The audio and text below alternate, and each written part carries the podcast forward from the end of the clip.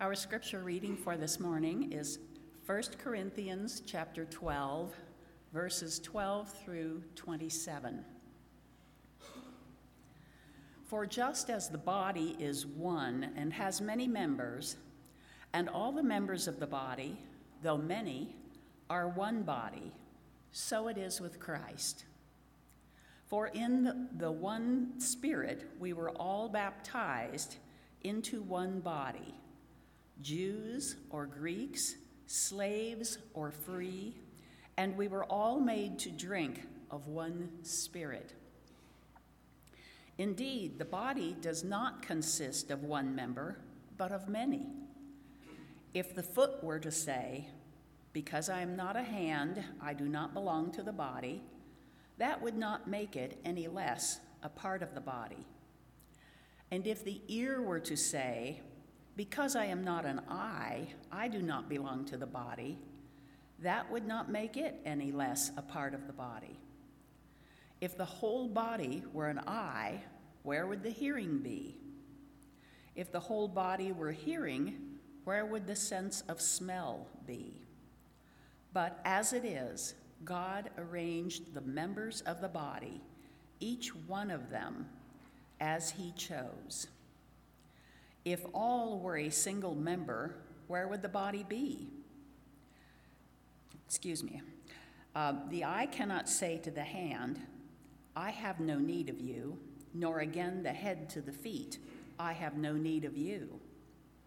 On the contrary, the members of the body that seem to be weaker are indispensable, and those members of the body that we think less honorable, we clothe with greater honor and our less respectable members are treated with greater respect.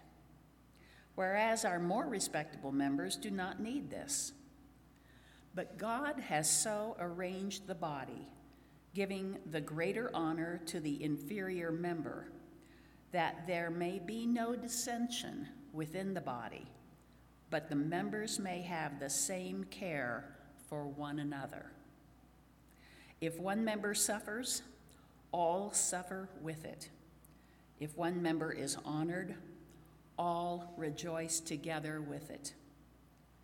Now, you are the body of Christ and individually members of it. The word of the Lord. Thanks be to God.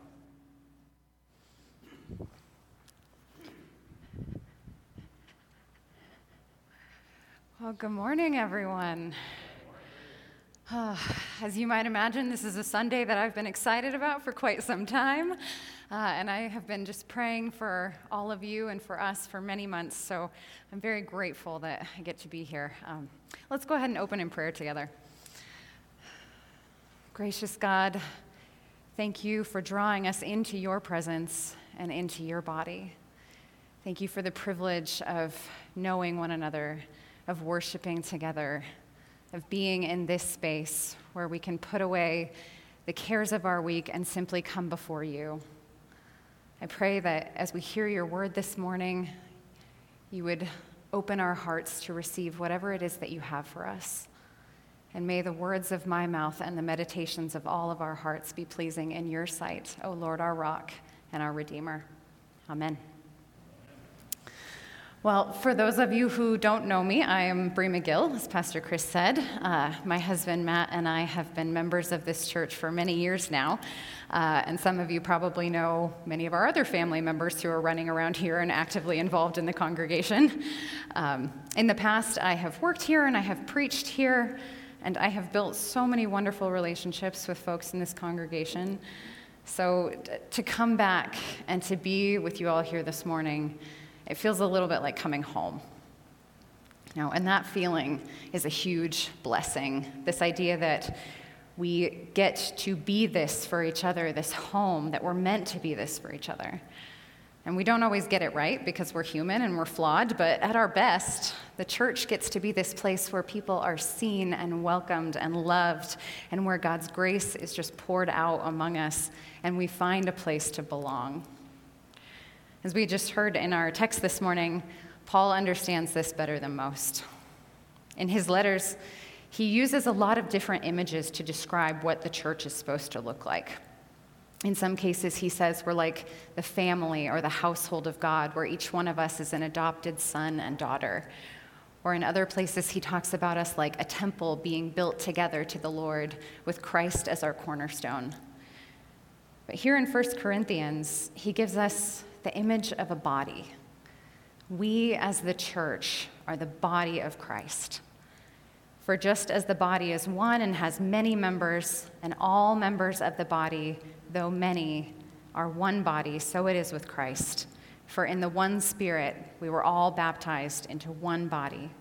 So now you are the body of Christ and individually members of it.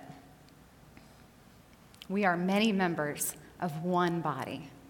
This is one of my favorite images of the church because there's something almost mystical about it, right? This idea that we are in Christ as one body, connected by the Holy Spirit, it can be a little bit difficult to wrap our heads around, and yet the image of a body is also so real and so tangible.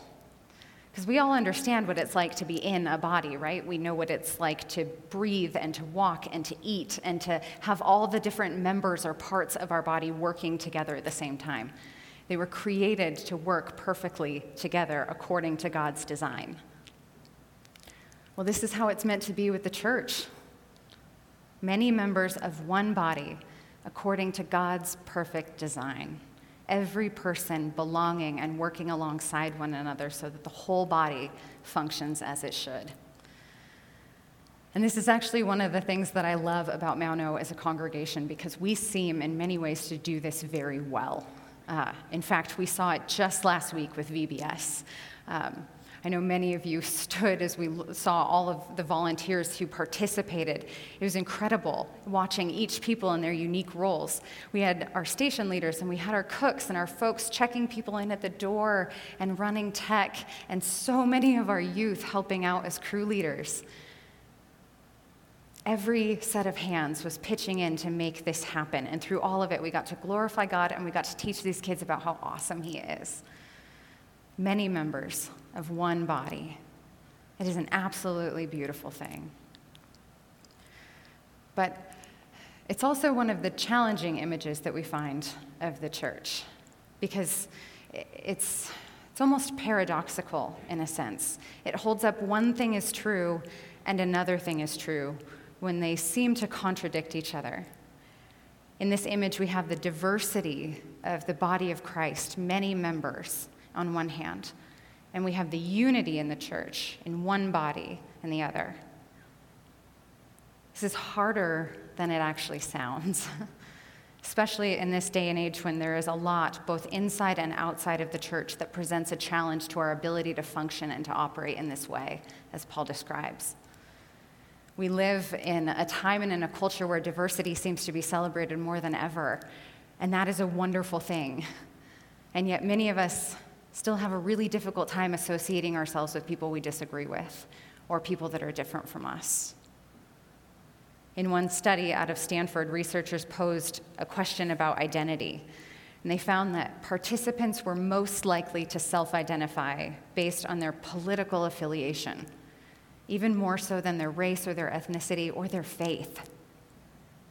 And this is challenging for the church because, especially in recent years, this divide is starting to pull at the threads of our congregations. People are now asking whether churches are conservative or liberal, and we're choosing who to worship with based on that. We prefer to share our pews with folks who are of like mind, especially on those social and political issues. It's becoming more and more difficult for us to exist in purple churches and still feel like we belong together. We're trying to hold that space for unity within the larger body of Christ.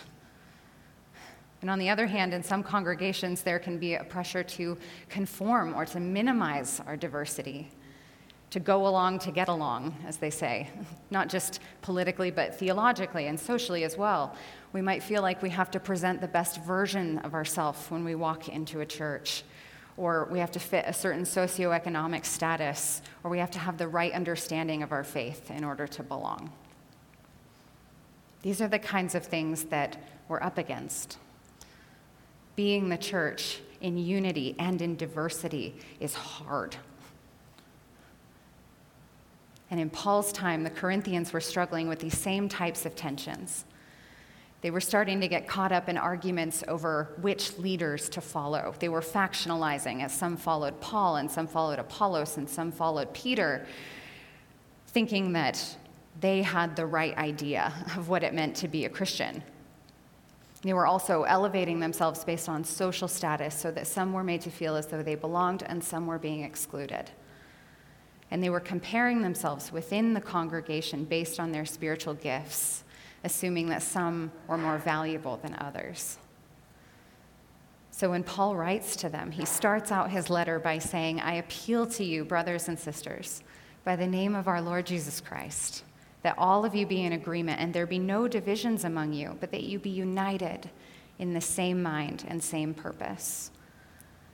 And then here in chapter 12, he invites them to see themselves as the body of Christ, one body with many members, all working together according to God's design.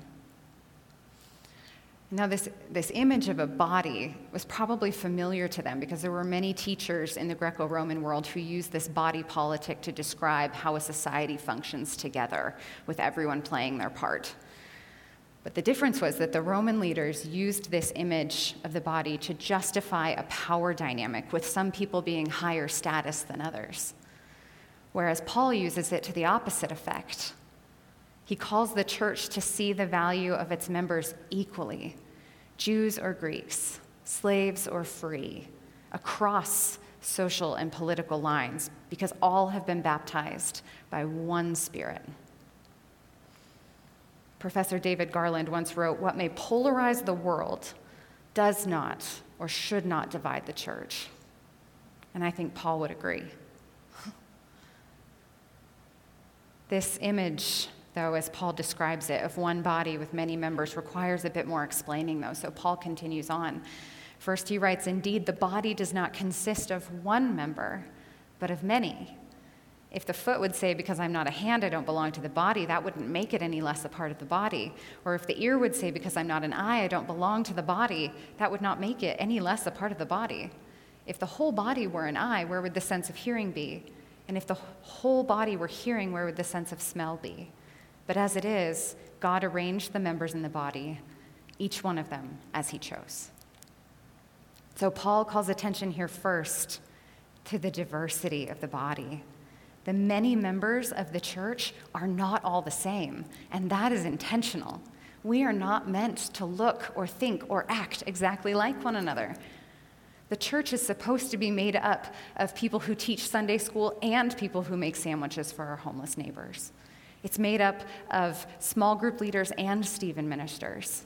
It's made up of greeters at the door and folks in the kitchen. It's pastors and organizers and caregivers and prayer warriors and everyone else. The church is made to do a whole host of things to operate as the kingdom of God in the world for the community, and none of us could accomplish that on our own. We often I think, find it easy to want others to be a certain way, and that way is like us, which is an idolatry of the self, right? It's pride. If we can see the flaws in someone else, but we haven't recognized their gifts, then we're not looking for the body of Christ. We're looking for everyone to be a hand like us. But thankfully, the makeup of the church is not up to us. In his book, Life Together, Dietrich Bonhoeffer writes God does not will that I should fashion the other person according to the image that seems good to me, that is, in my image. Rather, in his very freedom from me, God made this person in his image. I can never know beforehand how God's image should appear in others.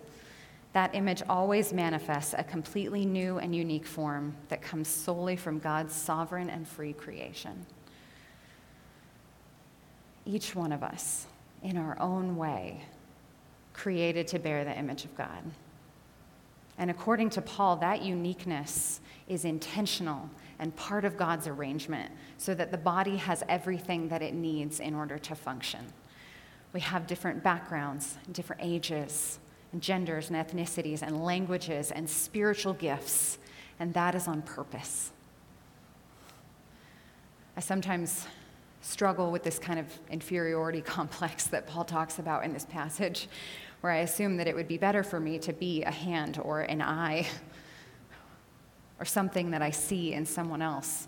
I think if I could just preach like that, or if I could only care for this person or for others as well as this person does, you know, it's tempting to think that I could be a better Christian or a better pastor if I just look like somebody else.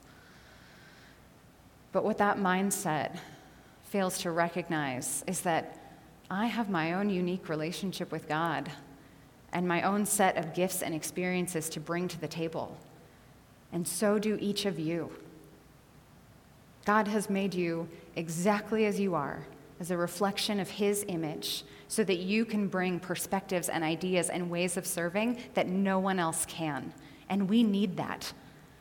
He's made the people to your right and to your left, everyone else in this room, unique in their own ways. They're not supposed to be you, and you're not supposed to be them. And even though we may not agree with one another on everything, that's how it's supposed to be. Because we learn and we grow as we serve alongside one another and we help shape each other into disciples of Christ. Unity does not require uniformity. Our diversity is part of the body. This is where we belong as followers of Christ. But our unity as a body is also paramount. So Paul continues by saying, There are many members, yet one body. The eye cannot say to the hand, I have no need of you, nor the head to the feet, I have no need of you.